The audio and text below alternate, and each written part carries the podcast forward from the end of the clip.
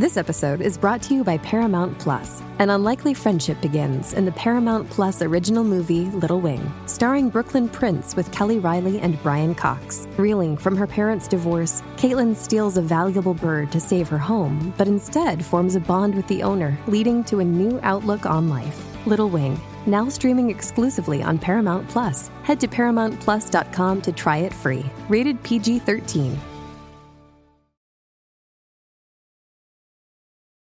Bienvenido y bienvenida al episodio número 127 de Peor Caso. En este episodio, cuentos de terror, Halloween 2020.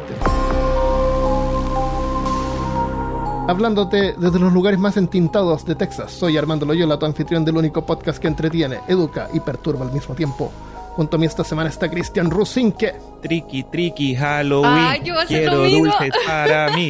Y si Oh. no me das, se te crece la Oh, nariz. la mía era más violenta. Ok, y Malca Negret, escuchamos su versión. No, la mía lo último solo dice, y si no me das, te rompo la nariz.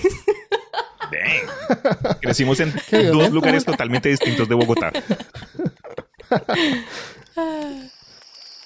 Eh, bueno, bienvenidos, gracias por estar acá. Gracias a ti, man. Eh, estamos aquí en una estamos grabando desde el del interior del bosque, eh, alrededor de una fogata. Eh, Christopher no nos pudo acompañar, pero nos mandó un cassette que lo vamos a poner en nuestro Walkman y lo vamos a escuchar para que todos lo escuchemos juntos.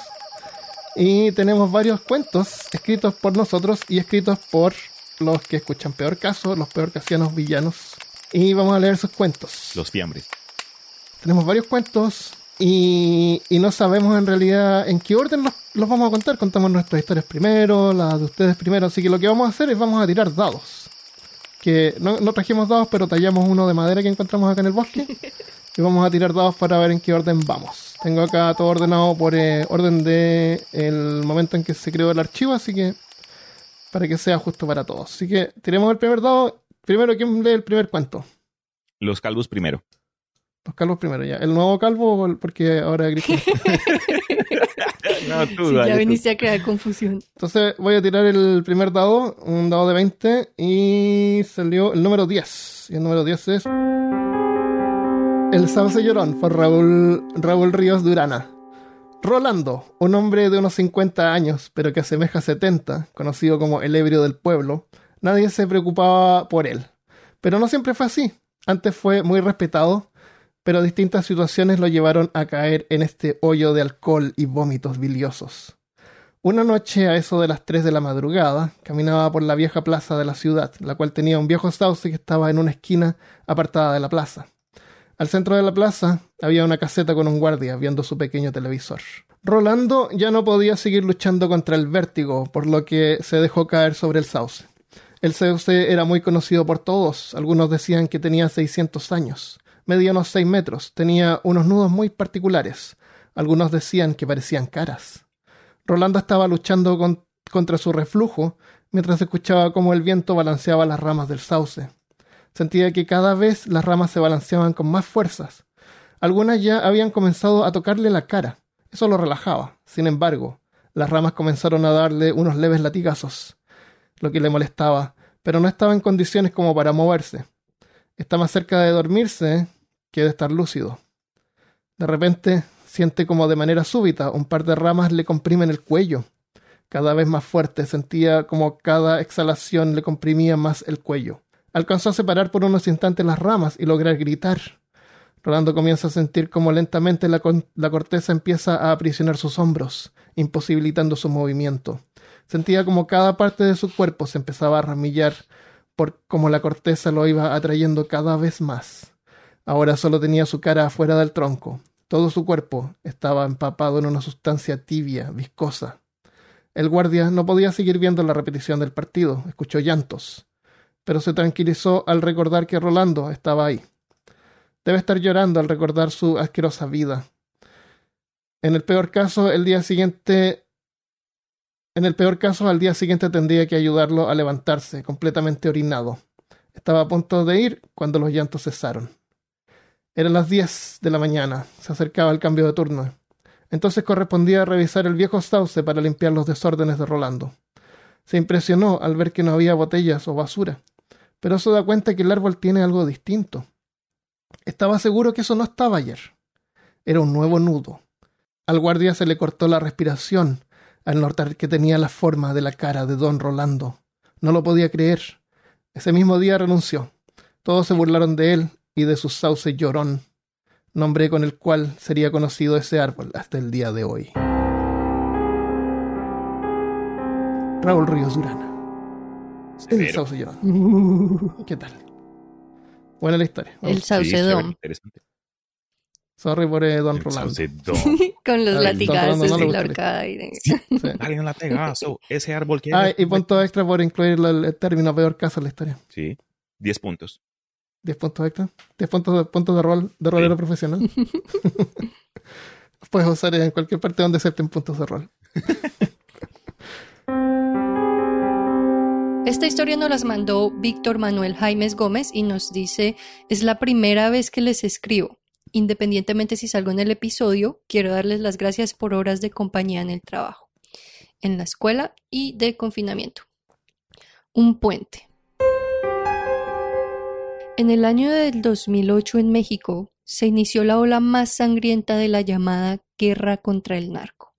Cientos de militares, traficantes y civiles murieron otros tantos desaparecidos.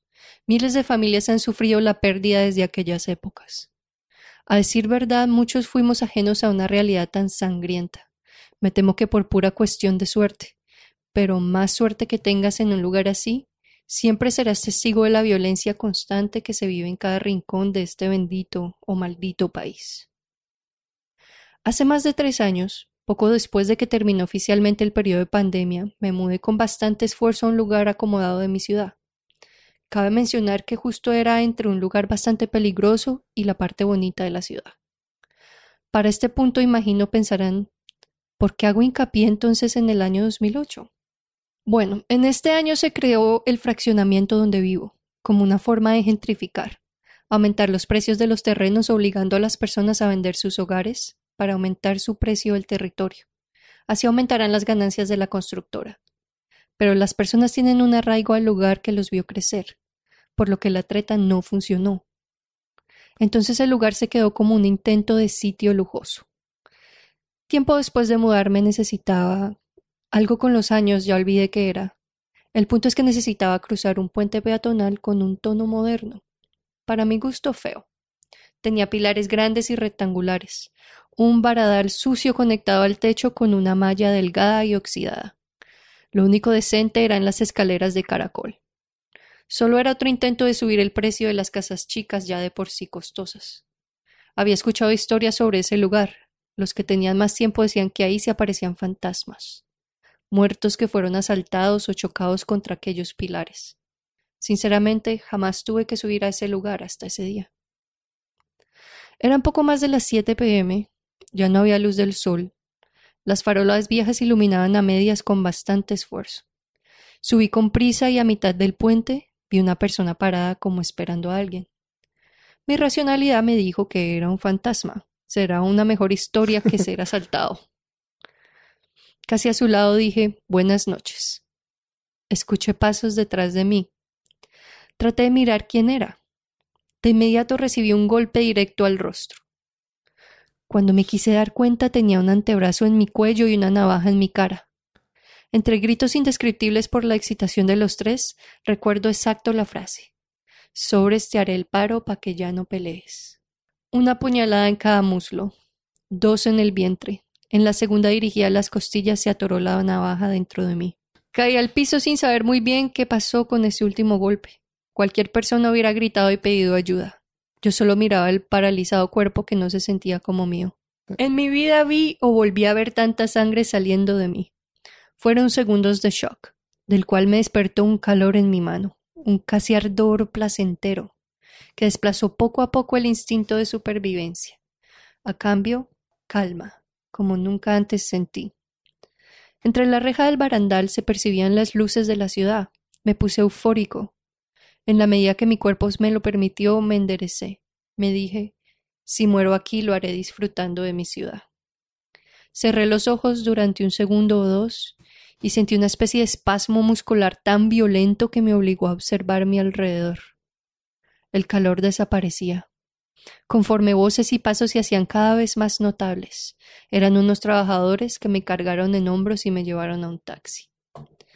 Sin teléfono, cartera o siquiera conciencia, estas personas me llevaron al hospital más cercano, sin esperar nada más que siguiera vivo. Resulta que ellos vivían del lado del peligroso de la ciudad, y mis vecinos también me miraron, pero no tenían intención de meterse en un conflicto ajeno. Estas personas muy amables incluso me ayudaron a poner la denuncia, facilitando nombres, apodos y demás. ¿A qué viene este cuento del asalto? Hace dos días un borracho chocó contra ese puente. No era el primero. Pero lo que nadie esperaba es que uno de esos pilares enmohecidos cayera revelando un esqueleto. Se hizo un escándalo. La respuesta fácil es que ante tantos muertos, la ciudad prefería reportar como perdidos, escondiendo los cuerpos. Después de mucha investigación se dio a conocer que todos los cuerpos encontrados en el puente eran activistas, personas buenas. La mayoría le teme a los fantasmas. A mí, en lo personal, me gusta pensar alguno me salvó la vida.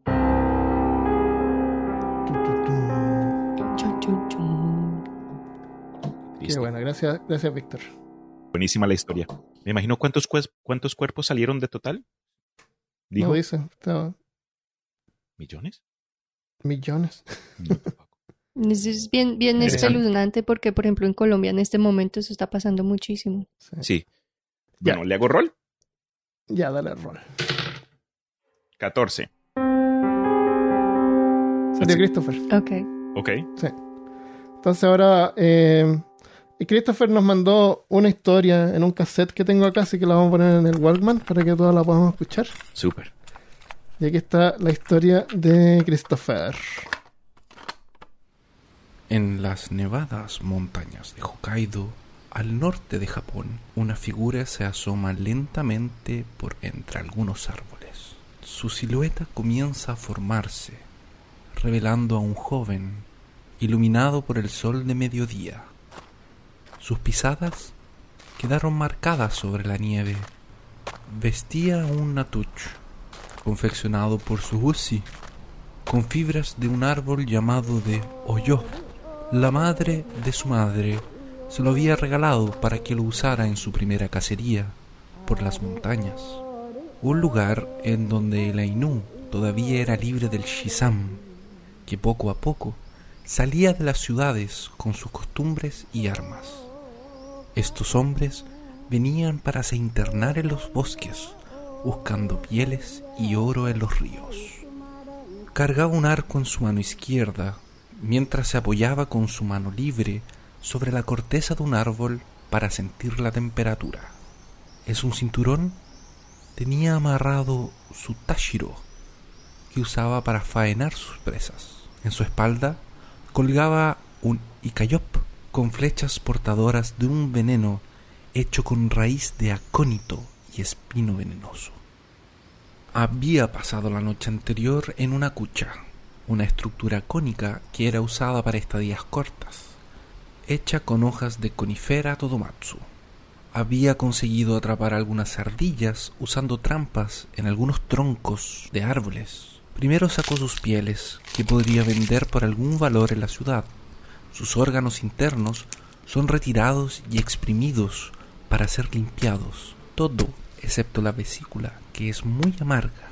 Después es preparado un delicioso chitatap, tal como lo había aprendido, con cortes rápidos sobre una tabla de madera. Sin separar los huesos de la carne, se corta hasta que queda completamente molida, evitando cualquier tipo de desperdicio. Y como la tradición lo pedía, tenía que decir chitatap, chitatap mientras la preparaba.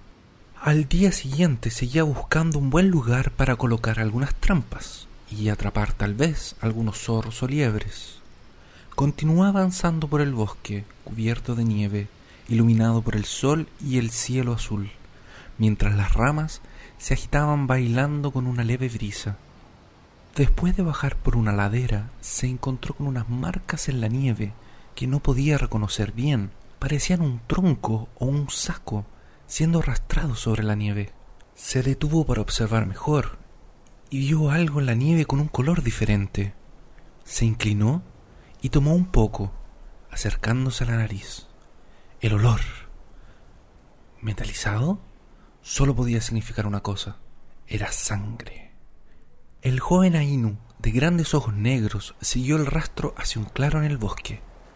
Pudo distinguir, sin acercarse mucho, que donde terminaban las marcas había un tumulto de nieve. Su cuerpo se paralizó al ver ese montículo de nieve y pensar que un matacarip podría estar cerca. Su hasi le había contado historias asustadoras durante las largas y frías noches de invierno. Aquellos que se mueven en el invierno, ella decía. Pero no era posible. Debían estar hibernando, durmiendo. Pero si algo los despertaba, estos caminantes eran extremadamente agresivos y violentos. El cazador continuó sigilosamente.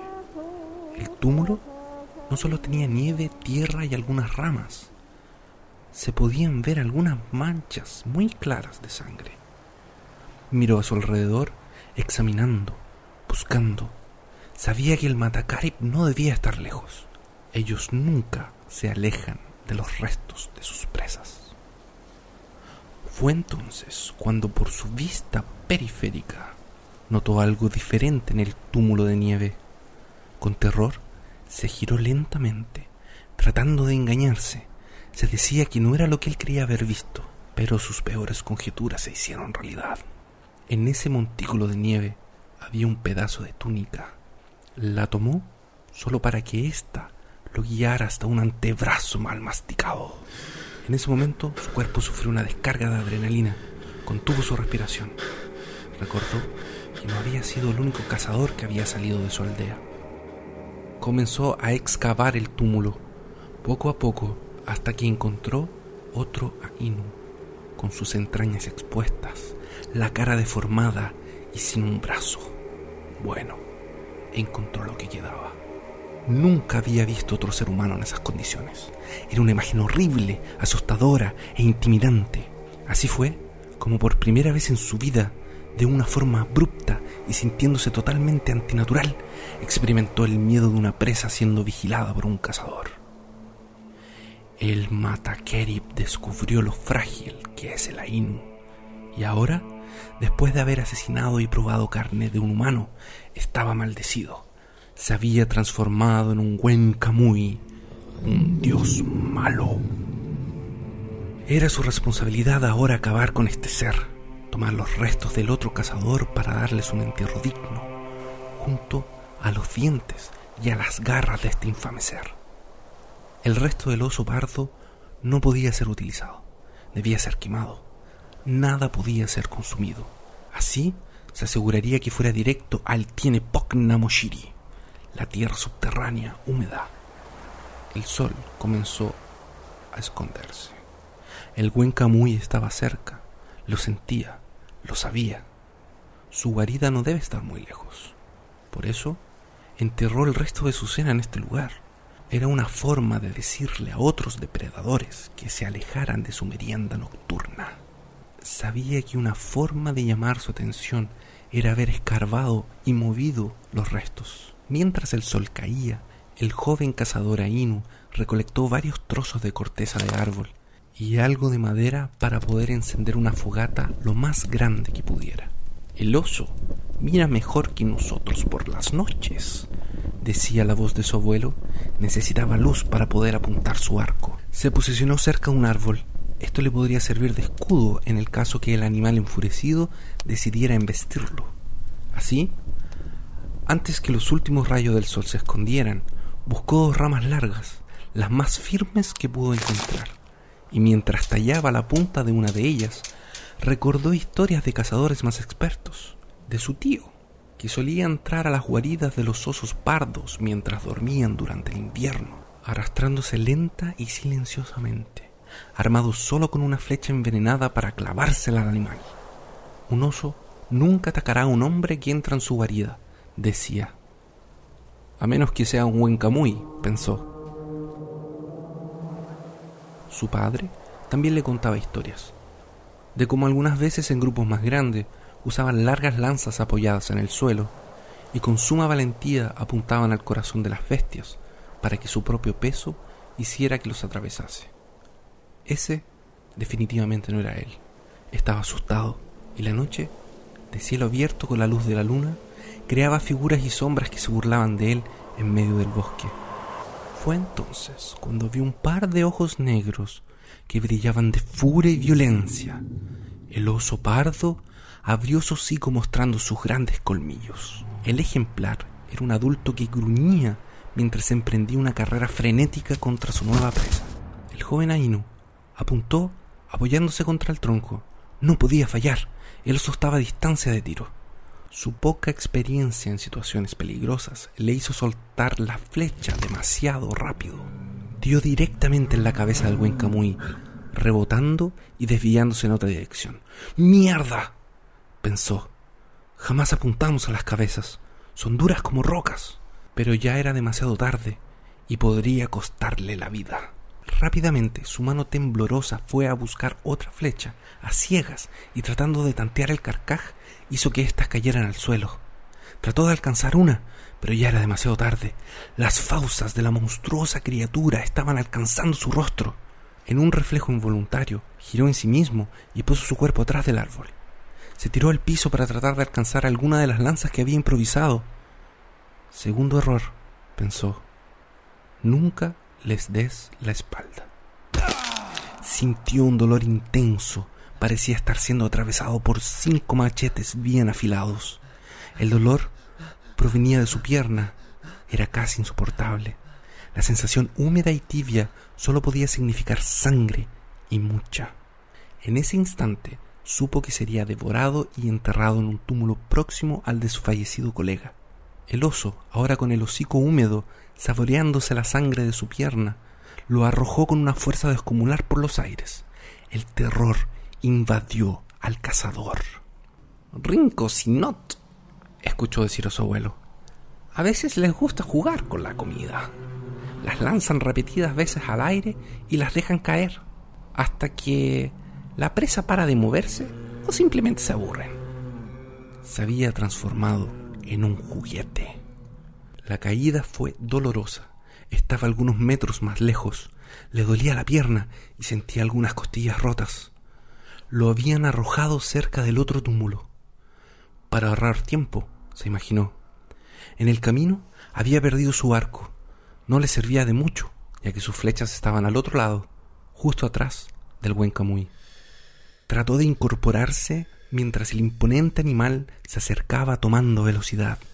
El Ainu buscó su machete en la cintura y se preparó para recibir la embestida final. El buen Camuy se abalanzó contra el joven gruñéndole. En ese momento, con su mano libre, pudo tantear en el túmulo la suavidad de un grupo de plumas. ¿Plumas? Claro, eran las plumas envenenadas del otro cazador. Sin tanto miedo de la muerte, y con un rayo de esperanza, el joven cazador tomó la flecha y esquivando el zarpazo mortal, logró enterrarla en el cuello del oso, para finalmente dar un salto y rodar por el suelo, alejándose del animal que después de dar algunos pasos cayó al suelo muerto. El cazador Ainú trató de reponerse y luchó firmemente para no perder el conocimiento.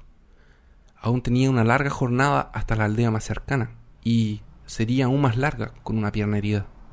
Pero estaba vivo, pensó. Ah, cómo era bueno descansar en un esconderijo de cazador sentado frente al fuego comiendo un rico chitatap de ardilla con sopa, especialmente cuando tú no eres la ardilla.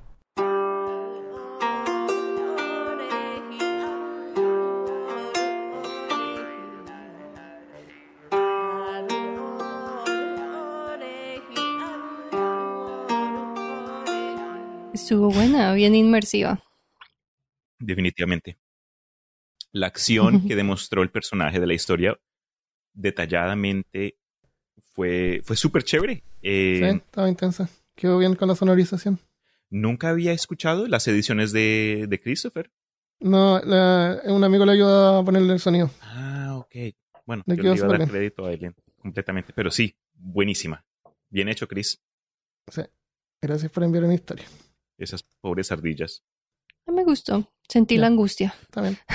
Bien desarrollado. Ajá. Se nota que investigó también. Sí, eso. No sé si se habrá inventado todo eso o, o es de alguna cultura de algún lugar. Pregunta para Chris. ¿Quién sabe? Pregunta para Christopher, ya. Eh, siguiente historia, veamos que sale el dado. Esta historia la envió Pedro Orellana. Dice: De antemano me gustaría precisar que soy literato, por lo que mi historia será corta y mal escrita. Y se dirá: No soy literato.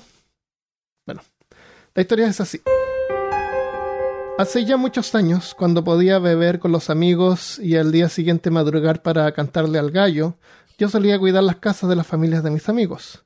Todo esto mientras ellos salían de vacaciones. Entre estas se encontraba la casa de uno de mis mejores amigos, la cual contaba con piscina, varias habitaciones, Play 2, Wii, la mejor entretención para esa época. Internet y computador con lector de DVD. Uf, qué tecnologías más avanzadas. Además de poder llevar cerveza y jugar hasta tarde, pasaba horas de entretención con el perro de la casa, quien me ayudaba a cuidarla durante las frías noches. Todo ocurrió de maravilla hasta el fatídico día 25 de julio de aquel año. Fue una noche fría y con relámpagos, por lo cual, y solo por la seguridad de- del perrito, lo dejé entrar a mi lado dentro de la casa, para que el perro no pasara miedo. Todo era cerveza, cheese pop y papas fritas, cantos con el peludo amigo y juegos de guerra en la consola para pasar la noche. Pero de la nada, mi salvaje amigo empezó a gruñir y apuntar a un ventanal que se encontraba a mi izquierda, y antes de poder incorporarme para ver lo que lo molestaba, por el rabillo del ojo, veo una figura oscura que se mueve y me queda mirando. Mientras permanecía sentado en el sofá y patinaba al can para que dejara de molestar a nuestro siniestro invitado, pensé, tan solo me inclinaré para poder alcanzar mi cerveza y hacer como que no he visto nada. Al moverme hacia adelante, aún sentado, veo que la figura me sigue con su cuerpo oscuro y figura espectral. Comenzó a sudar frío y sentir malestar estomacal. Al, al instante intento gritar, mi cabeza lentamente para. Por lo menos ver qué ente será el que me quitará la agonía de mi joven existencia. Pero a la par de mis movimientos, eso se mueve y me mira fijamente, como esperando para atacar y dejarme solo en mis malogrados huesos.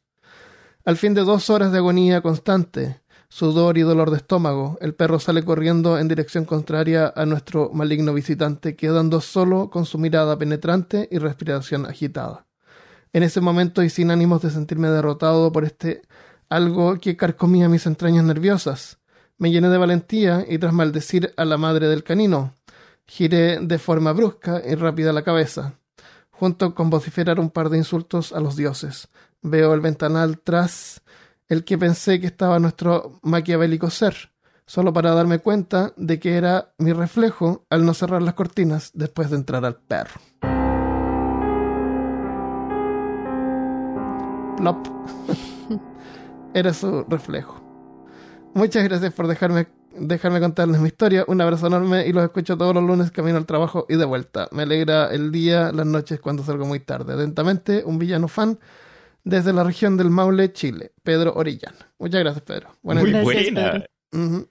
Ese twist. Cuando dice que le, cuan- como dice, que a la madre del can. Oye, ¿qué son cheese pops?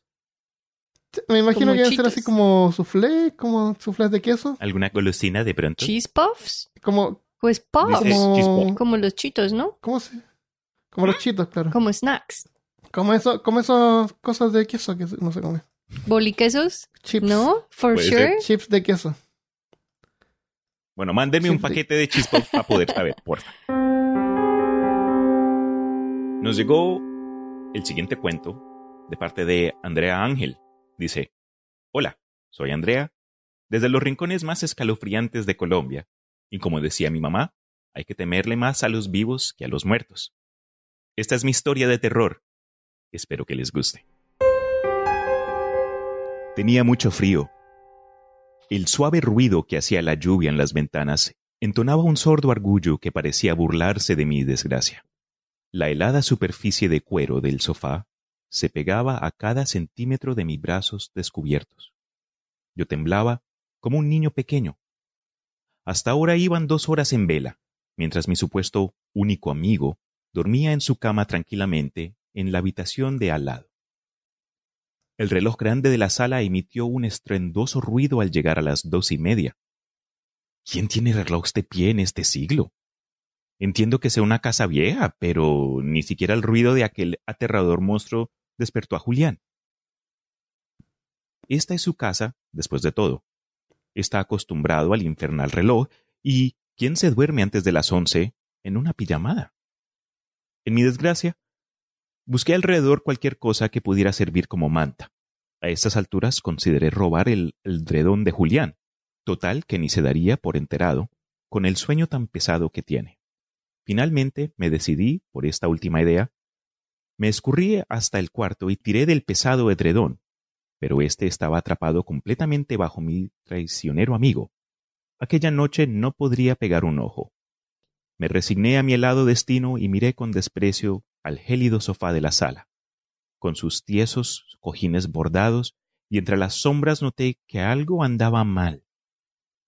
Aquellos no eran solo cojines. Había algo más allí. ¿Una manta? Me acerqué emocionado hacia aquel esperanzador bulto en el sofá, pero una sombra se movió rápidamente. No la mía, la de aquella cosa. Me quedé paralizado entre la sala y la habitación mientras una fría gota de sudor bajaba por mi espalda lentamente. Allí había alguien definitivamente, pero no era Julián. Su figura aún se distinguía en la oscuridad, acaparando groseramente lo que parecía ser la única cobija en, esa antigua casa. Tal vez era su madre, pensé para calmarme un poco. Pero yo sabía, yo estaba seguro que no lo era. Me senté con la espalda a la pared y me quedé alerta. La lluvia era cada vez más fuerte haciéndose perder el rastro de, los demás sonidos dentro de la casa. Eso podría estar ahora en cualquier parte. Entre las gotas de lluvia pude distinguir el sonido de unos suaves golpecitos en la puerta. Era muy tarde para las visitas, pero me asomé un poco hacia el corredor aún con la espalda lo más cerca posible del muro. Para mi sorpresa, la sombra que había visto se desplazó rápidamente por el corredor y abrió la puerta, dejando entrar un poco de la luz de la calle. Dos personas de aspecto descuidado se hicieron visibles y la ráfaga de aire helado que entró me trajo un olor fuerte y rancio que salió de ambos sujetos, quienes entraron a la casa sigilosamente y se dirigieron a la sala. Ya con la vista más ajustada a la oscuridad, pude notar cómo se escurrían los dos hasta el sofá y lo tomaban cada uno por el lado para moverlo, dejando al descubierto una rendija en la pared, cubierta por un muro falso. Ambos entraron por el pequeño agujero y el último tomando con fuerza una pata del sofá lo acomodó de nuevo en su sitio, acompañado del, lastimero chirrido de la madera contra el piso. Mi amigo ni se inmutó. Tengo mucho frío. Mis dedos se agarrataron. Tengo una sensación de pesadez en el pecho y siento que todo se mueve en la oscuridad a mi alrededor. Ya no llueve. El reloj ha marcado la una. Los minutos pasan con extrema lentitud. Miro a la pequeña lucecita de la radio en la repisa para calmarme. No pienso moverme, pero me cuesta cada vez más mantenerme quieto. A la distancia, veo perfectamente como un tenue rayo de luz sale de detrás del sofá donde minutos antes me encontraba tiritando. Mientras llega hasta mí el característico olor de una escena de microondas a través de las viejas paredes de aquella terrible casa.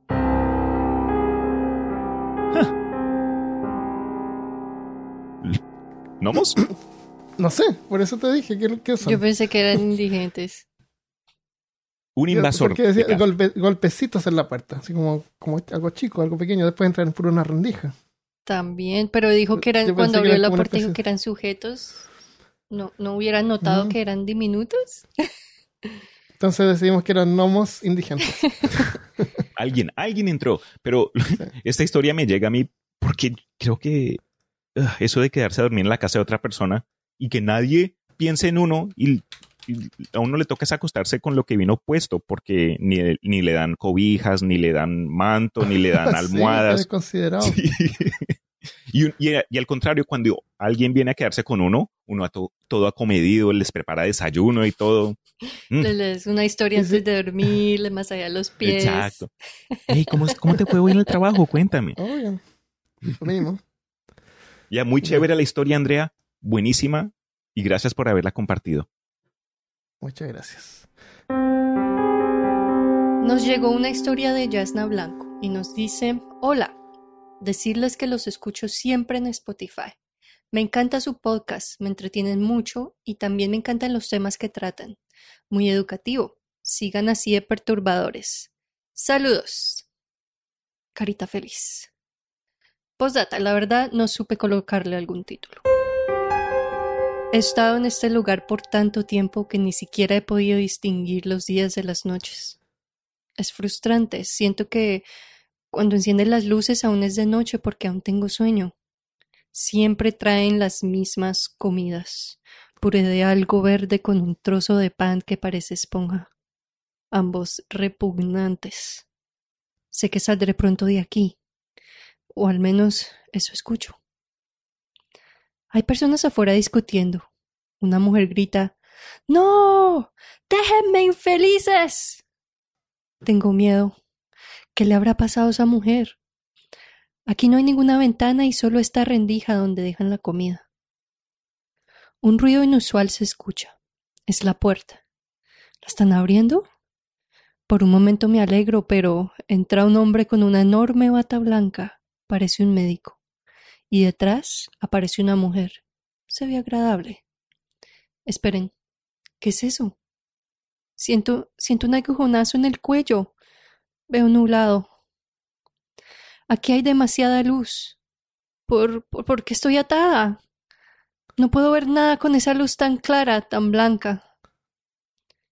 Señor, la paciente despertó.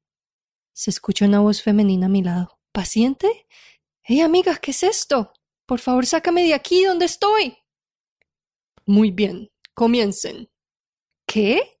¿Comenzar qué? De pronto logro ver una punta de metal acercándose a mis ojos. ¡Una punzada! ¡Ah! Dos punzadas. ¡Suéltenme! Tres punzadas. Llevo ya varios días sin dormir. No sé cuántos exactamente, no sé qué día ni qué hora es, solo sé que si cierro los ojos vendrá. Sí, lo sé. Es extraño, no solía haber nada parecido. Tengo miedo. A veces lo siento acechándome, pero cuando me volteo para ver realmente dónde está, no hay nada. Creo, creo, creo que ya se apoderó de mi mente. ¿Qué? ¿Qué? ¿Quién dijo eso? ¿Lo escucharon? Recuerdo haberlo visto en mis sueños al principio. Eran solo pesadillas, pero luego se empezó a manifestar cargando su peso contra mí. Colocaba unas cosas que al parecer eran sus manos en mi boca para que no gritara. Podía ver, sentir y oler el hedor que emanaba de sus ojos. ¿Quién está ahí? Maldito. Está aquí ahora, lo sé por su aroma putrefacto. Por favor, créanme. Alguien. Por favor. ¡Ay, qué bien! El Qué hedor que Marta. emanaba de sus ojos. Iu. Con unos ojos todos podridos. Todos- oh. Gracias, Jan. Está buena tu historia. Sí, muy bueno el uso de conversación. Eso me gusta. Eso creo que ayuda a definir el contexto entre varios personajes. Y te quedó muy chévere la historia, ya. Yasna. Sí, gracias. Cristian, tu historia. Vale. La historia se llama La mancha en la calle. La neblina estaba gruesa durante esa fría mañana de octubre. Clara se había despertado a las cuatro de la mañana para preparar café y desayuno a su mamá y a Sebastián, su hermano menor, dedicándose a minimizar cualquier sonido para no interrumpirles el tan deseado sueño a su familia. Como de costumbre, Clara se preparó un café negro y un huevo con un pan que le había vendido la señora Inés de la esquina, cuya familia se había dedicado a la panadería desde los tiempos cuando la madre de Clara aún era niña. Al terminar, se puso sus zapatos y se preparó para salir a correr como lo era de costumbre cada sábado. Al salir de casa, notó que incluso hasta el gallo del anciano Ogden permanecía dormido. y por un momento, Clara consideró dar la vuelta y sumergirse bajo las cómodas sábanas de su cama. Al regresar, pensó ella, me meto a runchar a Sebas, porque típico todavía va a estar dormido. Tras esto, Clara se puso sus audífonos, se embutió el MP3 en el bolsillo, calentando un poco y tras estirar, salió de su casa y entró a esa gruesa neblina, esa fría mañana de octubre. El amanecer aún no había dejado salir el sol. La neblina y oscura atmósfera solo eran interrumpidas por las luces de la calle, que aunque en un estado de deshacer y con cada par obviamente rotas, aún estaban encendidas e iluminaban un poco el sendero roquizo de aquella antigua calle creada en tiempos de la Gran Conquista. En esta calle solitaria solo se escuchaban los rápidos pasos de Clara mientras corría bajo los focos de luz parpadeantes. Clara, tras por fin entrar en un ritmo, estaba tan enfocada en su labor y su música que nada en esa oscuridad la pudo haber distraído. Pero después de pasar bajo una de las luces dañadas, sintió repentinamente un intenso dolor de cabeza y pensó haber escuchado un motor de auto alejándose en la distancia, aunque no pudo dar la vuelta para investigar, y siguió adelante con su ejercicio. Oye, qué raro, se dijo a sí misma mientras seguía corriendo. La señora Inés normalmente ya habría estado en camino a su panadería a esta hora. Clara se puso la mano en la frente, pero no pudo ni ver su propia palma, aunque notó algo curioso en la calle. Clara continuó a su paso, pero la neblina solo parecía ponerse más densa. ¿El sol por qué no ha salido? se preguntó. El eco de su acto sobre la calle ahora sobrepasaba la música que había estado escuchando, pero incluso al intentar ponerle atención a la letra, no reconoció ni el coro, ni la canción, ni el artista, ni la banda, ni el lenguaje. ¿Qué horas son? se preguntó a sí misma. Pero sin poder sacar el MP3 de su bolsillo, continuó con su camino guiada únicamente por las luces fosforescentes que penetraban esa fría y oscura mañana y mientras contemplaba esto, notó una mancha en la calle que no alcanzó a ver bien. Siguiendo eternamente hacia adelante, el dolor de cabeza regresaba en oleadas, pero Clara no podía no correr, y al pensar que de pronto el desayuno le había caído mal, se dio cuenta que había vuelto a pasar esa mancha de hace ya varias horas. Cada paso se había vuelto movimiento mecánico, inconsciente, y Clara solo podía pensar en lo curioso que se sentía esta mañana. Con ganas de sacar el MP3 del bolsillo para revisar qué horas eran, notó nuevamente la mancha en la calle. Tras sentir ese curioso dolor de cabeza, se puso la mano en la frente y aunque pudo ver una tinta roja en su palma, no pudo hacer más sino seguir corriendo. La neblina estaba gruesa durante esa fría mañana de octubre. Buena, de, salió de la, de la Twilight Zone, para peor caso. Estaba buena, te faltó decir al principio, ¿cómo se llama? Clara, es una persona que experimentar. Qué risa. Está buena, me gustó un montón. Sí, qué bien, te quedó muy chévere. Muy original. Me gustó mucho la sensación como cuando estás en un sueño y quieres hacer cosas que no puedes. Sí, claro. Sí. Y los fantasmas forzados a seguir haciendo, no sé, quedan como en Ajá, un loop. ajá. Ajá. Ya me gustó. Esta historia nos la envía Mapa Capito. Nos dice, hola, esta historia no es tan fuerte, pero espero que les guste. Hace unos años salía en coche con otra persona alrededor de las 11 pm de Chiapa, de Corzo a Tuxtla Gu- Gutiérrez, en Chiapas, México. Justo en la salida, ya en carretera, hay una curva pronunciada en la que solían haber varios accidentes. En ese entonces allí era un terreno baldío con algunas casas pequeñas muy viejas. Como copiloto estaba disfrutando ver el área cuando me llamó la atención el movimiento agitado de unos árboles de mango justo en esa curva. Quien manejaba no iba tan rápido, tal vez entre los 60 a 80 kilómetros por hora. En esa parte oscura donde estaba el baldío con los árboles, salió una persona corriendo detrás de nosotros. Lo describo masculino, aunque no sé qué era en realidad muy delgado, pequeño, piel morena, casi pelón, ojos muy grandes. Creo que llevaba ropa de manta que se quitó en el transcurso. La persona que iba a mi lado manejando aceleró, pero yo pude ver que ese personaje no dejaba de seguirnos. Incluso nos alcanzaba por muy poco, tanto que llegué a escuchar que emitía algo con su voz. Gritaba algo, parecía urgente. Me paralicé un momento, pero enseguida me di cuenta que no corría peligro. Fue más mi curiosidad por entender qué decía. En ese momento noté que sus manos casi rozaban mi ventana. Estaba tratando de entrar. O al menos esa fue mi impresión. Así de cerca escuché mejor los sonidos. Parecía decir algo en una lengua extraña, sonidos guturales, similares a gruñidos vibrantes, pero sin lugar a dudas formaban palabras que yo no entendía, como los ruidos que hacen los cantantes de rock pesado. Al ver sus dedos en el borde de mi ventana, instintivamente me hice hacia atrás y volteé a ver a mi amigo. Estaba paralizado. Había soltado sus pies de los pedales. Al gritar su nombre reaccionó presionando el acelerador con todo el miedo que tenía. Yo vi el retrovisor. Vi cómo ese ente al detenerse se inclinó postrándose en cuatro patas en el suelo. Algunas de las luces que habían en ese entonces en el camino me permitieron ver su silueta y cómo se fue transformando en otra cosa. Parecía un perro, un perro muy grande. El resto del camino, a toda velocidad, no hablamos, durante los cuarenta minutos que tomó llegar a mi casa.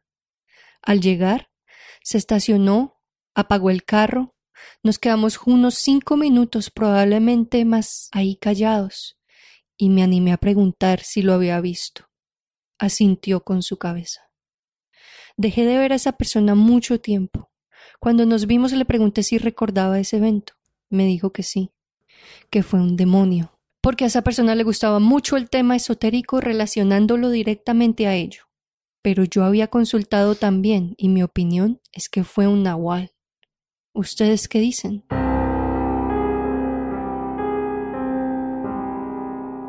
Mi hija y yo les enviamos un abrazo. Gracias, Mapa.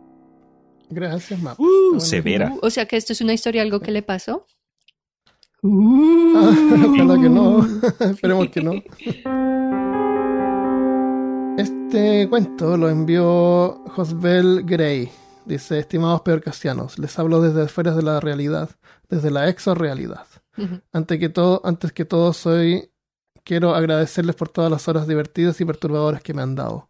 Los escucho desde su episodio de Rasputin. Sigan haciendo este gran trabajo. Yo también escucho peor caso en mi trabajo. Genial. Gracias.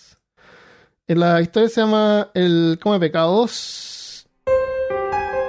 La noche era tormentosa, la lluvia se había apoderado de las calles y yo encontré refugio entre cartones y maderos dentro de una casa vieja y abandonada. En la ciudad olvidada la electricidad no era algo que se extrañe. Las personas se adaptan a la oscuridad.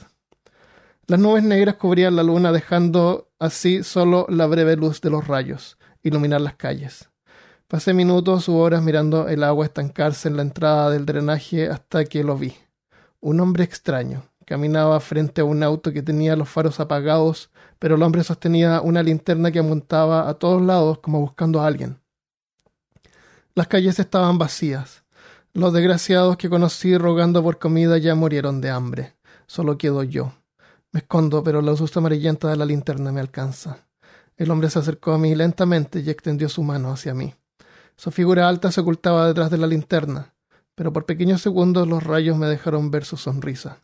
Era la sonrisa de aquel que encuentra un tesoro. Sacó de su saco una carta y me la pasó para que la leyera. Con la luz de su linterna pude leer que era invitado a ser el invitado de honor que esta noche se celebraría en las afueras de la ciudad. Me ofrecían comida, vestido y refugio. No pude hacer preguntas sobre el porqué de la situación. El hombre se retiró hacia el auto dejando la puerta abierta para que yo subiera. El agua en mis pies, el frío en mis huesos y la poca luz fueron razones suficientes para no cuestionar al hombre y acepté su proposición. Al llegar el hombre me hizo bajar del auto y acompañarle a la entrada de la gran casa blanca que bajo la lluvia se veía sucia y vieja, donde las ventanas tapadas con cortinas negras no permitían ver su interior. Quise dejar de caminar, pero la mano del hombre en mi espalda me acercaba cada vez más a la entrada de la casa. Unos pasos antes de entrar, unos hombres sosteniendo velas abrieron las puertas y al verme sonrieron. Quise emitir quejas para retirarme, pero se me entregó otra carta con agradecimientos por mi labor y cómo me otorgaría ropa y calidez. Las puertas fueron cerradas dejando fuera el frío de la lluvia, pero aún así podía escuchar el crujir del cielo. Pasé una hora solo en la habitación que me dieron para prepararme para la cena. Todas las esquinas de la habitación estaban llenas de velas y las ventanas cerradas. Intenté escapar, rompiendo el cristal, pero falto de fuerza me rendí en la cama. Me sentía abrumado. Quería correr, huir, pero me sentía caliente y refugiado. Finalmente un hombre entró al cuarto y me entregó otra carta, donde me indicaban que debía seguir. Todas las personas que he visto visten igual y no emiten sonido para comunicarse, Contrario a lo que mi instinto me decía, no me sentía amenazado. El silencio de sus pasos lentos me hicieron calmarme. Guardar silencio y escuchar. Escuchar la lluvia golpeando el techo, el viento mover las cosas, los rayos gritar a lo lejos y mis pasos. Llegamos a un salón en el que se encontraban muchas personas, más de las que puedo contar con todos mis dedos.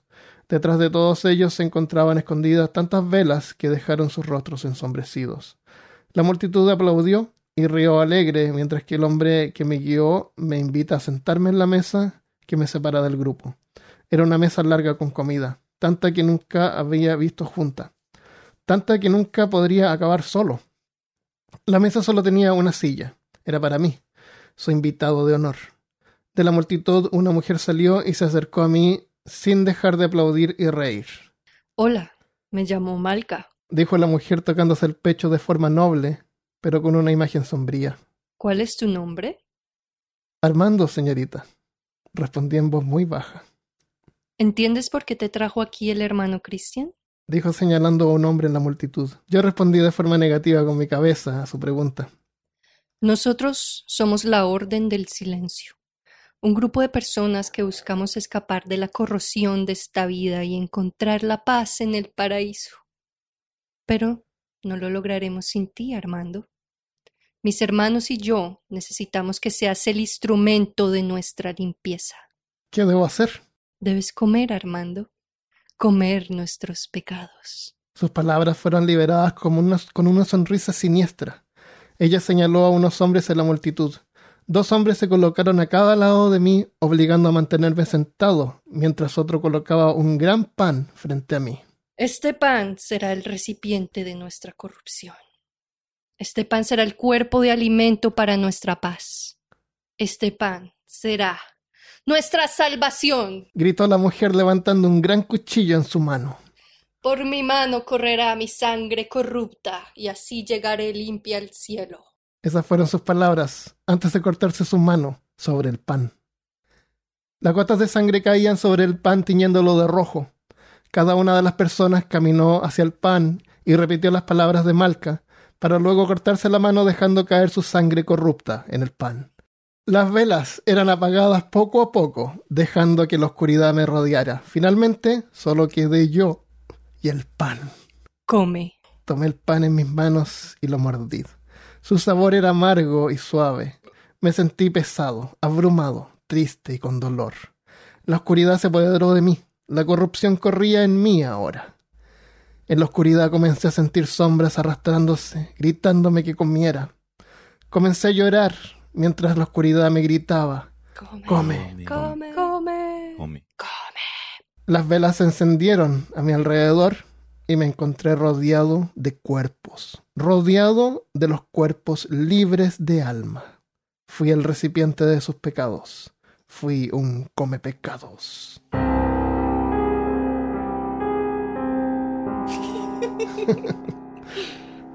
Ay, no sé qué decir. No sé qué decir. Me- tengo, no- ¿cómo dijiste tú? Tengo cólera. Cada persona se cortó en un pedazo de pan. Eso, Sí, eso hubiese terminado como una sopa con un pedazo de pan. Sí, no es cierto. Sí. Fue un poquito una gotita. Pero igual, sí. Malca, ¿cómo Había se, más llama, que los que podían contar con sus dedos, así que. ¿cómo se llama esa sopa con pan? La so- changua. Sopa con pan. Ah, La eh, changua es La como una changua changua de sangrienta. la corrupción. Yo soy el come changua. Tiene un nombre en chino, no me acuerdo. Eh, pan, pancutras. Uf, severo. Ay, ya. Interesante la Eh, historia. Sí, gracias por la historia. Eh, Josbel, yo estuvimos conversando sobre esta historia en particular porque la historia está bien. eh, podría haber funcionado con cualquier nombre o sin nombres. Y hubiera sido la historia. O sea, la historia tiene mérito por la historia, digamos. Y, y sien- siento de repente que al haberle puesto nuestros nombres, por un lado la hace más graciosa y entretenida, pero por otro lado también como que quita el foco del- de la historia en sí. No sé si me entienden. Sí. Sí, te, te capto. Eh, pero igual disfrutamos, le- disfrutamos leyéndola, así que el- vamos a tirarla después como extra, a lo mejor la, la parte con los bloopers, porque no podíamos parar de reír mientras la, la leíamos. Yo pensé que iba a ser cuento bilingüe, porque casi al final donde el personaje que se llama Malca dice come, yo lo leí en Oh, inglés. come. Que- Come. A lo mejor, a lo mejor no me tenía que leer el fan, tenía que ir a donde estaba ella. de pronto malentendió el personaje llamado Armando. ups, sí. Oh, come. Ah, sorry. Speaking. tomar la sopa de sangre. Ups, ya. Todavía faltaba poner el pan en el horno, Armando. Ah, verdad. Come, esto hacia el horno. y por eso todos se murieron, ya. Muy buena. Siguiente entonces. Vale. A continuación, la siguiente historia que nos envió Natalia Vázquez. Dice, Hola chiquillos, les mando mi historia, súper tarde y fuera de plazo. Lo tengo súper presente, perdón, pero se las quería compartir igual. Por último, porque me motivó un montón escribir en el tiempito que tenía entre el viaje en tren y metro a la pega. Así que quería agradecerles por la motivación. Me encanta su programa. Fue mi absoluta salvación de cuarentena. Los oía de antes, pero en verdad que fue una tremenda compañía cuando la restricción era total y una maravillosa inyección de serotina. Así que muchas gracias. Les mando un abrazo gigante a todos. Me encanta lo que hacen. Gracias por su creatividad y temas buenísimos. Un abrazo. Oh, gracias, Natalia. Mm. La historia se llama Paranoia. La doctora dijo que me haría bien, que el cambio de aire me ayudaría con mis noches de insomnio. Soy una persona nerviosa, siempre el vestido. Y conversando el tema en un café de Bellas Artes con mi primo, me convenció de que usara su casa en Malalcahuello. Es una cabaña chica, pero te va a gustar. Igual me haces un favor si la vas a ver. Con eso me entregó las llaves y acordamos que me quedaría una semana. Que llevara un galón de gas para usar la cocina porque allá no había. Seguramente se lo habían robado los de la toma de alto, porque la casa pasa mucho tiempo sola. Llegué el sábado en la tarde. Las horas de viaje en auto fueron incontables. Estaba cansado y no reparé en las marcas de la ventana ese día. Tal vez todavía no estaban ahí. Encender la chimenea me tomó trabajo. Estaba vieja y cubierta de polvo, igual que varias zonas de la casa. Decidí que el día siguiente limpiaría. Al salir por la puerta trasera de la cabaña divisé lo amplio del terreno, un bosque enorme y negro de fondo. A mis espaldas se alzaban un risco, y un manto de nieve cubría toda la escena. La luna llena y mi cigarro eran las únicas luces a kilómetros de distancia. Exhalé una bocanada de nicotina tranquilo. Por lo menos aquí pude fumar sin culpa. Fue ahí cuando entre el humo y el fondo del paisaje creí ver algo moverse. Una sombra, un poco más oscura que el resto, que confundiría con árboles si no se hubiera corrido ligeramente hacia la izquierda. Debe ser un animal, dije autoconvenciéndome mientras trataba de enfocar la vista. Ya no estaba. Dejé el cigarro a la mitad y entré con fingida tranquilidad mientras ponía la tranca de madera a la puerta. No vaya a ser que algún puma le den ganas de cenar. He visto varios, decía su primo. Pero se arrancan cuando ven gente, no hacen nada. Como buen citadino preferí prevenir. La casa ya estaba temperada y había suficientes frazadas. Cerré los ojos y de poco fui entrando en un sueño profundo que creía haber perdido hace años. Tal vez fue el aire, el viaje, todo junto. Pero mis nervios rutinarios, la ansiedad, los flashes de medianoche sobre momentos incómodos, los consejos de la doctora, el temor al posible puma, todo se fue desvaneciendo lentamente hasta alcanzar el abrazo de Morfeo. Fue a las tres de la mañana cuando un ruido seco me despertó. Sonó como nieve cayendo desde lo alto, como un saco enorme golpeando el piso, como un cuerpo inerte azotado contra el suelo. Tal vez como alguien que se haya resbalado sobre el techo, quizás tratando forzar la puerta, creyendo que la casa sigue vacía, o tal vez tratando de entrar aún sabiendo que estoy aquí. Todas esas variantes escalan rápidamente por mi cabeza a dos segundos de haber saltado de la cama y tomar lo primero que encontré al paso. Quiero al menos querer creer que moriré peleando si fuera el caso. Complejo de persecución, aficionando al dramatismo, aficionado al dramatismo, la vi escribir un día en su cuaderno mientras estábamos en sesión. No le dije nada. Tal vez tiene razón, me dijo agarrando del empolvado trofeo de la Liga Juvenil de Fútbol, los Canelos Sur FC, recuerdo invaluable de mi primo. Mientras estoy al centro de la casa semidesnudo, literalmente en medio de la nada, asustado por un ruido totalmente explicable que pudo ser nieve, animales o viento pasando. Me siento ridículo. Me vuelvo a acostar. Dejo el trofeo a un lado de la cama. Trato de cerrar los ojos y de pensar en otra cosa. Por supuesto, mi teléfono no tiene cobertura. Dependencia móvil y absoluta hubiera dado todo por un poco de Wi-Fi. El silencio era abrumador y tenso. Temía que algo lo interrumpiera, que un susurro pasara por mi oído, que un golpe en la puerta apretara mi garganta, que mi respiración fuera demasiado audible si es que en verdad había algún invitado no deseado. Me ahogaba. Encendí la luz nuevamente. Todas en realidad, todas en realidad. Al menos el generador cumplía su función sin, interrupciones. O eso pensé hasta que en medio de una tos metálica y confusa, el aparato exhaló su último suspiro. Quedé a oscuras. Buscando a tientas, logré dar con una vela. Una vez encendida, las sombras parecían hacerse cada vez más largas y acechantes. Mañana me voy a un hotel. Volví a la cama traté de usar las técnicas de respiración que aprendí de un cupón de tres clases de yoga que me regalaron. En la octava respiración me sentí algo más tranquilo y me enrosqué para cerrar los ojos. Entonces comenzó como un murmullo. Sonaba como cuando arrastras las uñas en madera. Se me detuvo el corazón. Sonaba más bien como garras sonaba más bien como garras arañando a un ritmo extraño. No me moví. Todos mis músculos estaban tensos. Si es un puma, no puede entrar, pensé. Si es otra cosa, no estoy seguro, dije, saboteando mi propia cordura. De pronto se detuvo y con dudosa valentía me acerqué en silencio a la ventana del fondo. Aguanté la respiración, en lo que me asomé a la cabeza dos ojos brillantes y enormes me devolvieron la mirada desde la oscuridad. Aún agazapado era enorme. Pensé que era un puma hasta que se urgió como hombre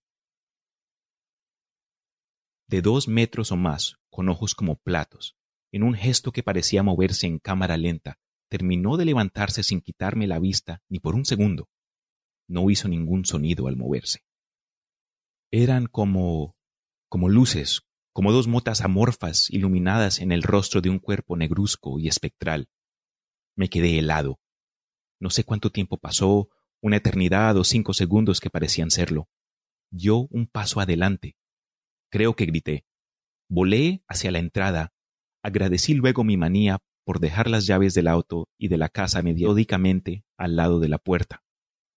Corrí. Estaba descalzo, pero no sentí la nieve. No recuerdo cómo encendí el auto. Sentí la sangre pulsando en el cuello. Apreté la bocina sin querer, grité de sorpresa y arranqué en medio de la oscuridad. Lo que pasó después sigue borroso. Creo haberme conseguido un teléfono en el pueblo. Manejé hasta la madrugada. Esperé a que los puestos abrieran o toqué la puerta de algún de alguien o ambos. Hablé con mi primo, por suerte estaba cerca, lo que en esos lados quiere decir como un par de horas de distancia. Me trajo zapatos y un café. Luego, más calmado, me ofreció volver a la cabaña de día, al menos para buscar mis cosas. ¿No te estará haciendo mal esas pastillas de la psiquiatra? Puede ser, respondí dándole un sarbo al vaso. Respondí dándole un sorbo al vaso, ya más calmado. Casi al llegar a la cabaña nos detuvo una patrulla, que no podíamos pasar, que hubo una luda noche y que arrasó con todo lo que había. A mi primo se le cayó la cara. Yo me quedé de piedra. Entre dimes y diretes, lo dejaron pasar a ver su casa desde un lugar seguro. Ni rastros de dónde estaba. unas cuantas maldiciones en el camino de vuelta porque todavía lo estaba pagando, acompañados de una llamada al banco y otra a la, a la aseguradora. La última lo relajó un poco. Luego del shock pasó la revelación más obvia. ¡Weón, te pudiste haber muerto! Sorbí mi café. Me condujo de vuelta a Santiago. Cruzamos solo un par de palabras. Todavía estábamos procesando todo. A lo mejor viste al ñepú. Lo miré de reojo. Mi tata me contaba que si le decían los mapuches, era como un gigante, pero no era malo, no te hacía nada. Como los pumas, respondí. Sí, como los pumas. Desde ese día nunca más volví a acercarme al sul y cambié de terapeuta.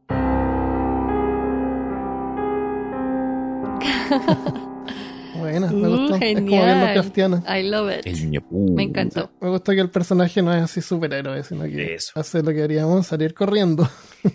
Me gustó mucho. Y lección, sí. Ya, nos transportó también a la realidad de una persona que sí está teniendo algún problema mental. De todos modos, eh, eh, sigue pasando entre soy yo o es la situación, soy yo o es la Ese situación. personaje no es tan plano. Eso. Eh, eh, Muy bien escrito también. Sí. sí, de- recordar dejar las llaves cerca de la puerta. Claro, ¿no? Y, y como siempre digo, tú, no, tú sabes cómo llegas, pero tú no sabes cómo te vas. Definitivamente. Hermosa Muy pieza bien, de literatura gracias. moderna. We love Natalia. it. Gracias, Natalia. Gracias. Esta es una historia que nos mandó Francisco Robles. Mi nombre es Francisco Robles y soy de Perú. Soy un peorcasiano de los que sigue desde hace más de dos años y me siento muy agradecido por el excelente contenido que nos siguen ofreciendo. Aprovecho también para saludarlos por el tercer aniversario que pasó hace poco. Espero que tengan muchos años más de este excelente podcast. Saludos para Malca, Cristian y Christopher. Dejo mi contribución con una historia basada en una experiencia personal. Es la primera vez que escribo algo, así que espero sea de su agrado. Saludos desde la ciudad de Lima, Perú. El ente de la lavandería. Pasó nuevamente. ¿Por qué? ¿Por qué yo, un niño de 11 años, tenía que sufrir durante temporadas que a veces podrían prolongarse hasta por cuatro o cinco veces por semana de estos terrores nocturnos tan terribles y agobiantes? De esos que te paralizan, que no permiten que puedas mover ni un solo músculo de tu cuerpo, como si una fuerza indescriptible contuviese toda tu voluntad de gritar por auxilio. Cuando tu mente se encuentra despierta pero tu cuerpo parece aún no notarlo. Estas parálisis, cuando se presentaban en su forma más intensa, por algún motivo la supuesta fuerza permitía que abriera los ojos y no pudiera respirar. Por suerte, esta no era la ocasión. Ya mi cortada había perdido el miedo a las paras- ya mi cortada había perdido el miedo a las parálisis de sueño. La sufría, la sufría muy seguido desde tan chiquito que aprendí una manera de poder despertar mi cuerpo en caso de que se me subiera el muerto. Noté que podía sacudir levemente mis pies durante ese estado, y al seguir sacudiéndolos de manera desesperada hacía que poco a poco mi cuerpo reaccionara y lograra despertar. Salir vencedor del terror nocturno sin tener que recurrir a la vieja confiable de aquella época, el Padre Nuestro. Francisco 1, Jesus 0. Gracias a este life hack. Acaba de despertar de esta parálisis desencadenada seguramente por un mal sueño. Mi habitación se encontraba con las luces apagadas, pero contaba con dos ventanas muy grandes de vidrios pavonados que permitían la entrada de la luz de la luna de aquella noche, pero no permitían distinguir con claridad lo que se encontraba al otro lado del cristal. Iluminado solo por la tenue luz que ingresaba, miré hacia mi velador y revisé mi reloj despertador. Eran las dos y cuarenta de la mañana. Me giré entonces para tratar de retomar mi sueño cuando entonces escuché lo que hasta ahora pienso desencadenó la parálisis previa. Podía escuchar claramente que alguien se encontraba pasando una escobilla de lavar ropa sobre alguna prenda. Pero en mi casa no vivía nadie más que mi hermana y yo en su respectiva habitación en el segundo piso de nuestro hogar, y en el primer piso estaba la habitación de mis padres. Y justo al lado de mi habitación se encontraba un espacio que utilizábamos para el lavado de la ropa, donde provenía el sonido. ¿Quién podría estar lavando ropa a mano a tan altas horas de la noche y con todas las luces completamente apagadas? El sonido del escobillado se volvía cada vez más fuerte y continuo. La cabecera de mi cama se encontraba justo en la esquina de la habitación donde se encontraban las dos grandes ventanas y me permitía distinguir con dificultad cierta figura que parecía moverse junto con aquel sonido. Yo, ya completamente petrificado del miedo en ese momento, solo opté por no realizar ni un solo movimiento hasta que aquel sonido se detuviera, cosa que no sucedía. Habrían transcurrido ya tres minutos desde que noté aquel perturbador sonido y no parecía tener intención de detenerse. Me encontraba sumamente ansioso e incluso pensaba por momentos abrir la ventana que se encontraba a centímetros de mi alcance. Pero cada vez que tomaba valor para hacerlo, el sonido parecía hacerse más fuerte y enérgico. Así que esa noche, Jesus y yo quedamos en un empate al tener que pasar mis últimos minutos despierto repitiendo el Padre Nuestro hasta quedarme dormido. A la mañana siguiente, lo primero que hice al despertar fue preguntarle a mi hermana que si ella fue la persona que hacía la lavandería en la madrugada, a lo que ella me respondió con la misma pregunta que me hice yo la noche anterior. ¿Por qué haría la lavandería esa hora y con las luces apagadas? Ella concluyó que debió tratarse de un mal sueño y no le prestó más atención al asunto del ente lavandero, aunque yo, ahora ya muy adulto, tengo mi oficina justo al lado del mismo lavadero donde ocurrieron los hechos ya contados. De vez en cuando, muy de vez en cuando, al quedarme solo por la noche, se escuchan sillas moverse y platos golpearse, pero nunca he vuelto a escuchar ni sentir la presencia de la lavandería que perturbó mi sueño e hizo que me demorara un par de años más el inicio de mi ateísmo.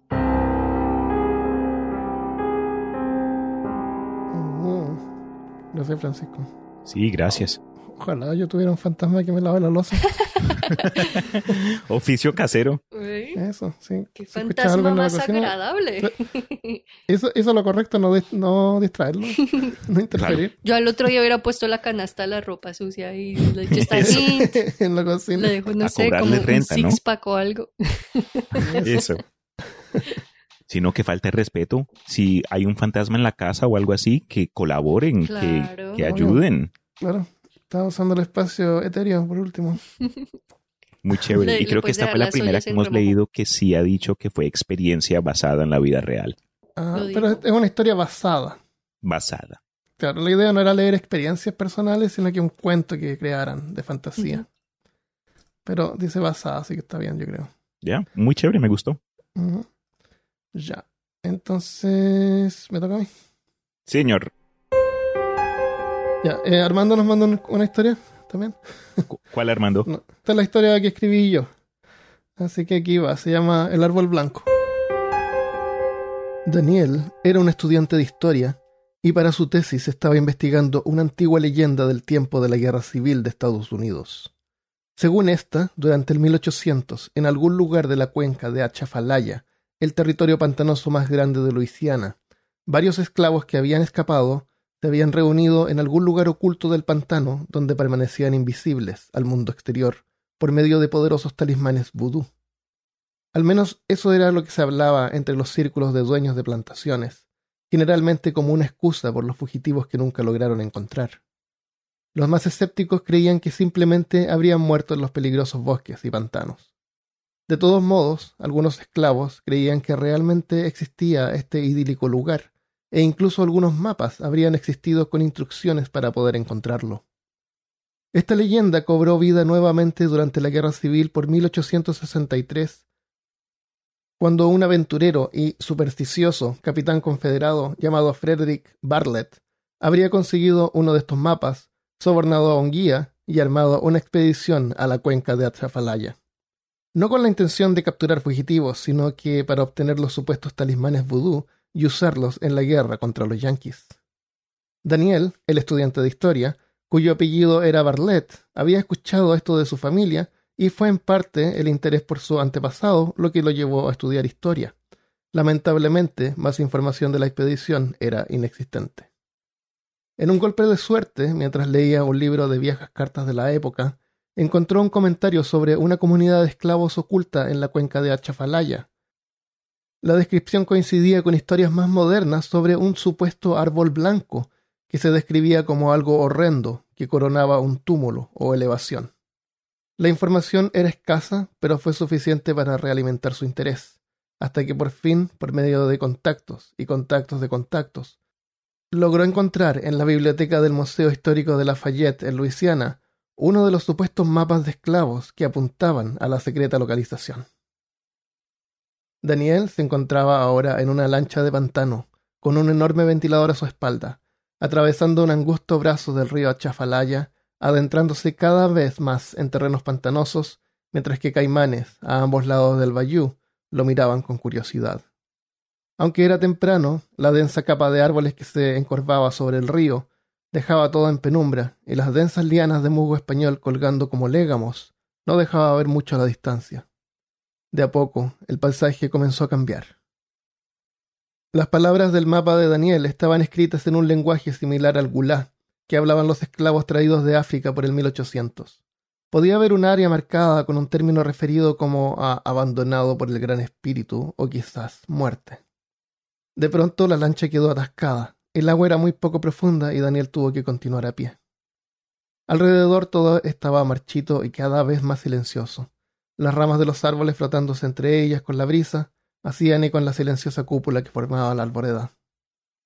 El área marcada en el mapa estaba rodeada por líneas verticales. Pronto Daniel se dio cuenta a qué se referían estas marcas y supo que estaba en la dirección correcta. Entre el musgo que colgaba por todas partes, costaba distinguirlas, pero por toda el área. Entre el musgo seco había sogas atadas en las ramas, sogas gruesas como las de orcas, pero sin nudos. La siguiente marca al centro del mapa era un círculo negro. Finalmente, y ya tarde, en una noche sin luna, Daniel alcanzó una zona despejada y aparentemente circular. Había restos lapidados de construcciones muy básicas, chozas o cobertizos tal vez. Además podía ver una elevación y la silueta de un enorme árbol al centro. Daniel subió acercándose hasta el tronco, pero estaba tan oscuro que ya no podía distinguir nada, así que decidió buscar un terreno seco cerca, estiró un saco de dormir que llevaba, y exhausto se durmió y soñó. Daniel estaba cayendo por un agujero sin fondo. Por fin al final se comenzó a ver un resplandor verde. Daniel salió del túnel y se dio cuenta que había estado ascendiendo. Suspendido ahora en el aire, podía ver hacia abajo un grupo de hombres y mujeres de piel oscura danzando alrededor del pozo que estaba al centro de una pequeña villa de no más de tres o cuatro cabañas. Todo estaba iluminado por una luz verde que provenía de antorchas encendidas por todo alrededor. De pronto, un grupo de hombres con uniformes militares entraban en el claro y se detenían confundidos, como si todo hubiera recién aparecido frente a ellos y no sabían dónde estaban. Era el capitán confederado Barlett y su grupo, claramente liderados por un esclavo que seguramente había vendido a sus hermanos por unas pocas monedas de plata. Entonces la masacre comenzó. Juntaron a todos los fugitivos alrededor del pozo y les dispararon. Uno a uno iban cayendo, una a una, dentro del pozo hasta que no quedó nadie. Luego, entre lamentos de los moribundos, los soldados cubrieron el pozo con tierra, enterrándolos vivos. Finalmente, los confederados tomaron las antorchas y se retiraron. Así como se alejaban, apenas la luz verde dejó de iluminar el terreno bajo Daniel, los soldados desaparecieron junto con la luz. Daniel despertó atormentado por las visiones que le habían dado terribles respuestas sobre su antepasado, pero el árbol, el árbol blanco no estaba en el sueño. Ahora, a la luz del día, Daniel se levantó y miró al árbol frente a él, y horrorizado comprendió. Un enorme árbol había crecido sobre el túmulo que cubría la tumba de los fugitivos levantando consigo, a través de una centuria, los restos de los caídos que ahora incrustados adornaban cada rama del árbol maldito con sus huesos y calaveras. Era el árbol blanco. Wow. I like it. Quedó muy chévere. Me interesó el sentido de, de como dos historias en una. Es decir, la primera parte donde te enfocaste un poco en el sentido histórico y aprendíamos con el personaje mientras él llegaba a su propósito. Bien Lovecraftiano. Sí, aunque no hay monstruos ni, ni dioses antiguos, pero... Me pareció que hiciste un, un, horror muy real, ah, como que tomaste cosas que sí han pasado y que sí serían muy humanas. Ya, definitivamente. Como la masacre de los confederados. esas cosas sí dan mucho horror también. Sí, qué bueno que le gustó. Sí, man. Bien Muy hecho. chévere. Gracias.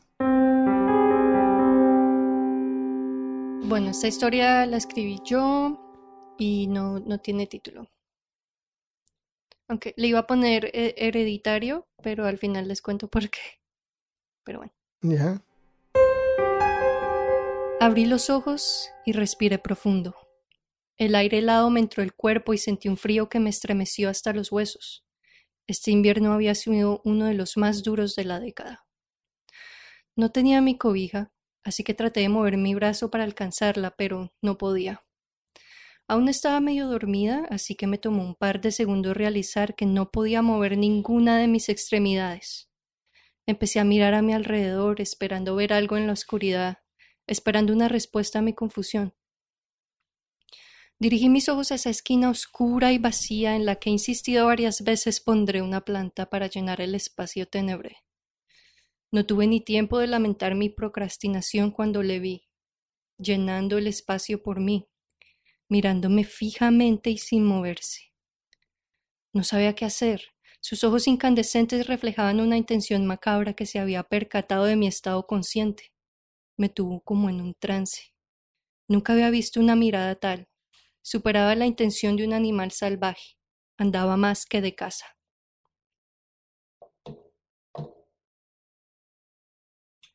Sentí mi corazón palpitar como nunca. Escuchaba el aire entrando en mis pulmones, todos mis sentidos agudizados por el terror. Sentía que temblaba, pero no me movía. Dirigí mis ojos rápidamente al resto de su cuerpo, y se veía espeluznante. Vieja, pero con la ira y fuerza de centenarios brutales, de eras en las tinieblas. Si así se veía en la oscuridad y a la distancia. Casi que sentía la intensidad de sus ojos en los míos, los míos inundados de pánico y los suyos hambrientos. No quería dejar de mirar sus ojos por mucho tiempo.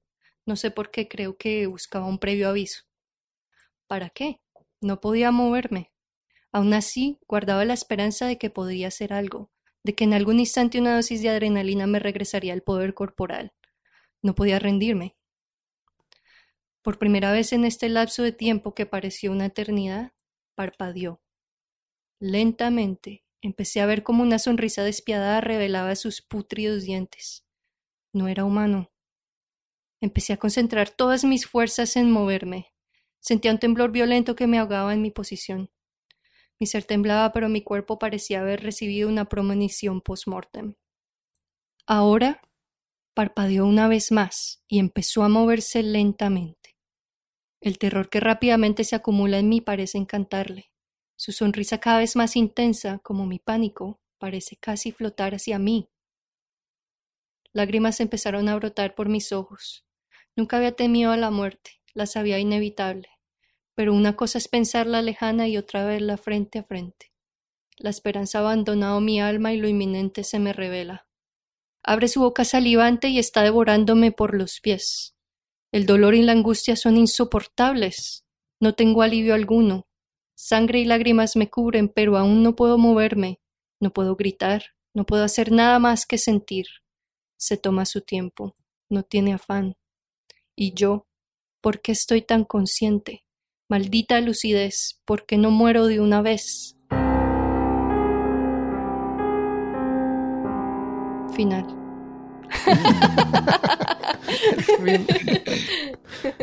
El cliffhanger. Claro, historia. Al final no muere. Está buena, me gustó. Al sí, final, bien hecho, Malca. Siempre yo el punto. al final me desperté. Y le iba a poner hereditario porque les juro que eh, esta fue una pesadilla que tuve la noche que llegué a la casa después del cine de haberme visto Hereditary. Uh. Y la tuve. pesadilla. La tuve, eh, fue horrible. Ah, qué buena. Sí, severa. Me Ah, a lo mejor desperté pasó después. realmente en otra dimensión. Sí. Me desperté y, me faltaba un, un toe. El punto que sí pude como que relacionar con la historia fue lo de el espacio vacío que uno termina procrastinando. Ahí voy a poner una planta. Ah, eh, Eventualmente pondré una planta ahí. Yo tuve uno de esos Los rincones en el apartamento pasado. Exacto, exacto. Entonces, claro, no hay que dejar No hay que esperar a dejar espacios vacíos. Sí, ya Exacto, saben, rellenen vayan por todo. la planta. Eso. Ya nos estamos acercando hacia el final de las historias. Y esta la mandó Felipe Vera. Se llama Carne de Dios. Camino por los subterráneos del metro. El hedor a carne putrefacta apesta el aire. Los pasillos están cubiertos de carne en evidente estado de descomposición, pero crece y se masifica.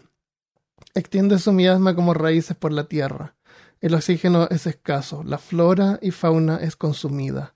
Cada cuerpo, cada muerto incrementa y expande la gran calamidad.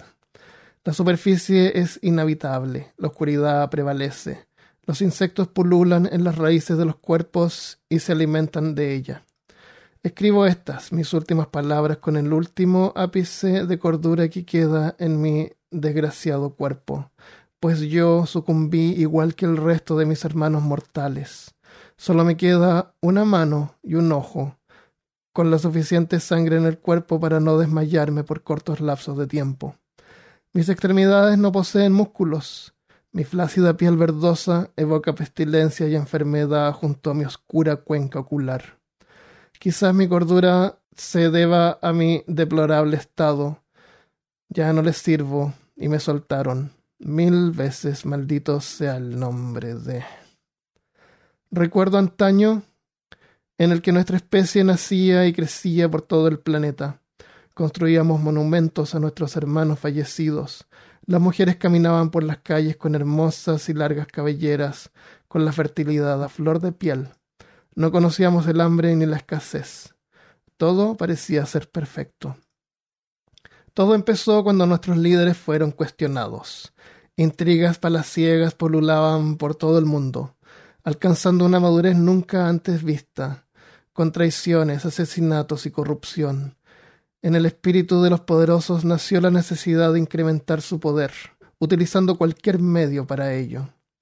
Quienes no lo lograban, sus pérfidos objetivos sucumbían ante la locura.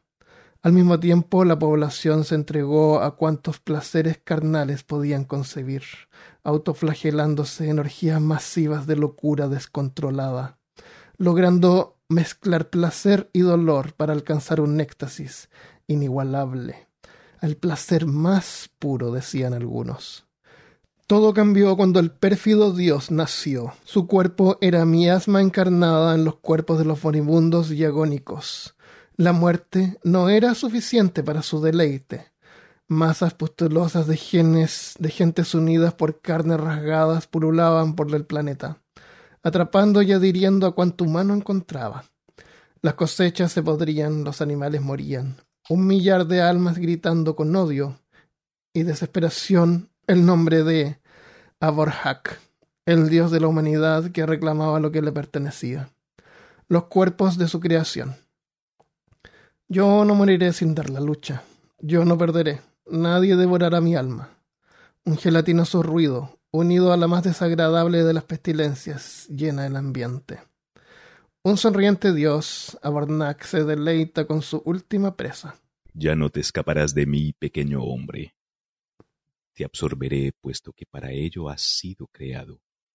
Cien mil años de tormento te esperan, pequeño hombre.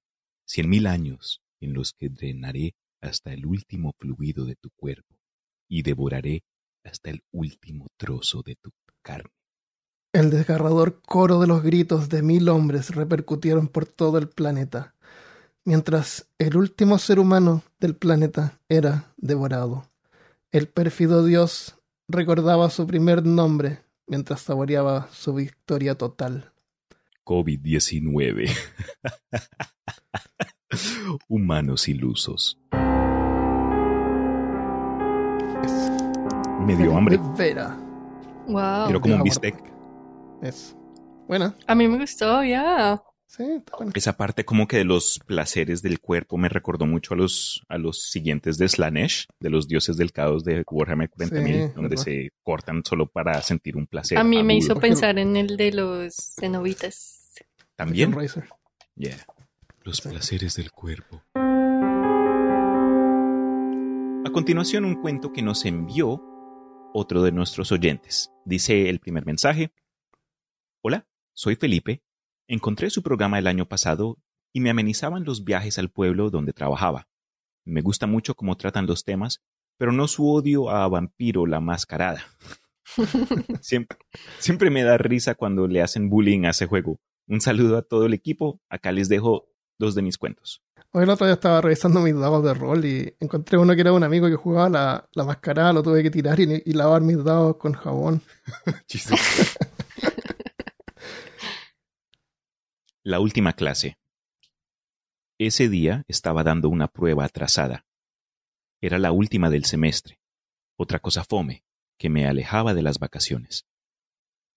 Tenía la hoja frente a la mesa y unos pasos más adelante, el profesor escribía el siguiente ejercicio que yo tenía que realizar, junto con algunas otras cosas que se suponía que me tenían que ayudar a resolverlo todo. Yo comencé a hablar, haciendo preguntas sobre cualquier cosa para distraer al profe, y ver si así lograba que me dijera alguna de las respuestas, hacer que se enojara un poco. Oiga, profe, dije después que me callaran por décima vez. ¿Usted eh, por qué estudió para profesor?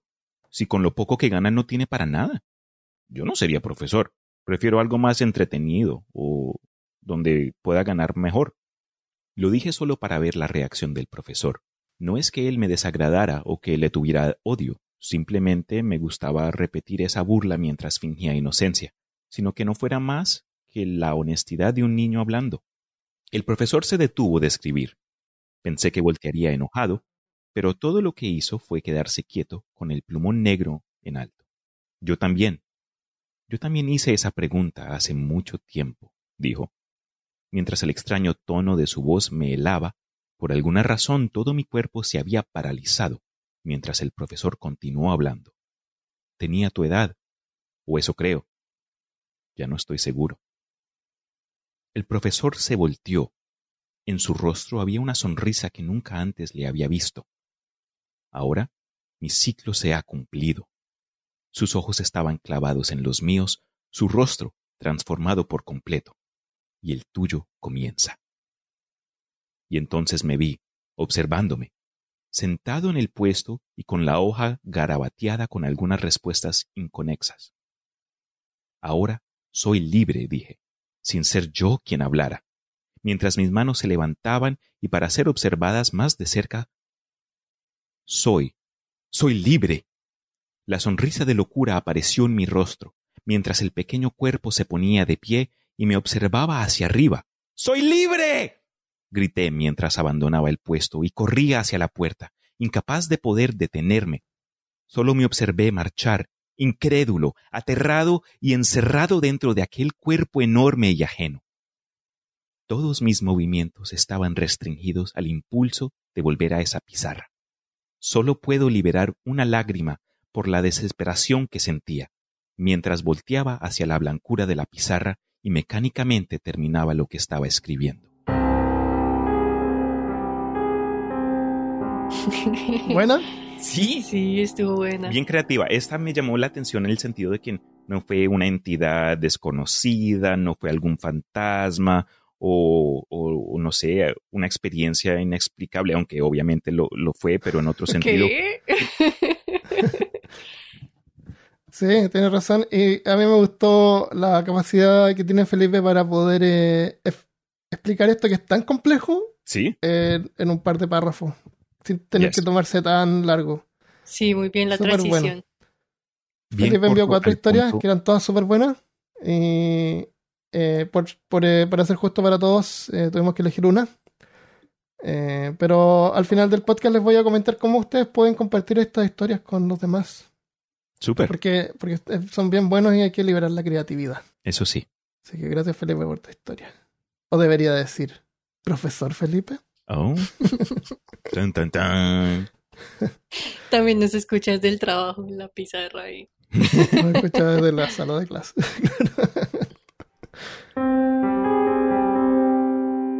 Esta historia nos las envía Alberto Rebolledo López. Nos dice, estimados antiguos, les mando ahora sí un cuento de menos de mil palabras para el podcast de Halloween. Se titula La ventana. Espero les guste. Saludos oscuros. La ventana por alias Helios B. En memoria al Kitab al-Hasif. El rumor de los insectos por la noche.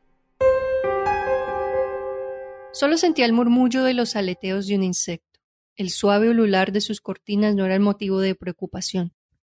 Era común en verano que los insectos quisieran entrar a la única ventana iluminada de la calle a esas profundas horas de la noche. Con el pasar de los minutos, se percató que el rumor de la noche se hacía más inquietante. El suave gemido que los automóviles dejan a lo lejos le comenzaron a provocar escalofríos. Las maderas de la casa crujían mientras el frío aumentaba. Su aliento se hizo visible. Sus manos dolían como si la sangre estuviera escarchada. El insecto seguía moviendo sus alas golpeándose entre la cortina y el vidrio. Si estaba intentando salir o si estaba atrapado le era indiferente, y con los minutos pasó de ser un sonido apenas audible a un molesto tintinear. Oyó un ruido extraño en las cortinas.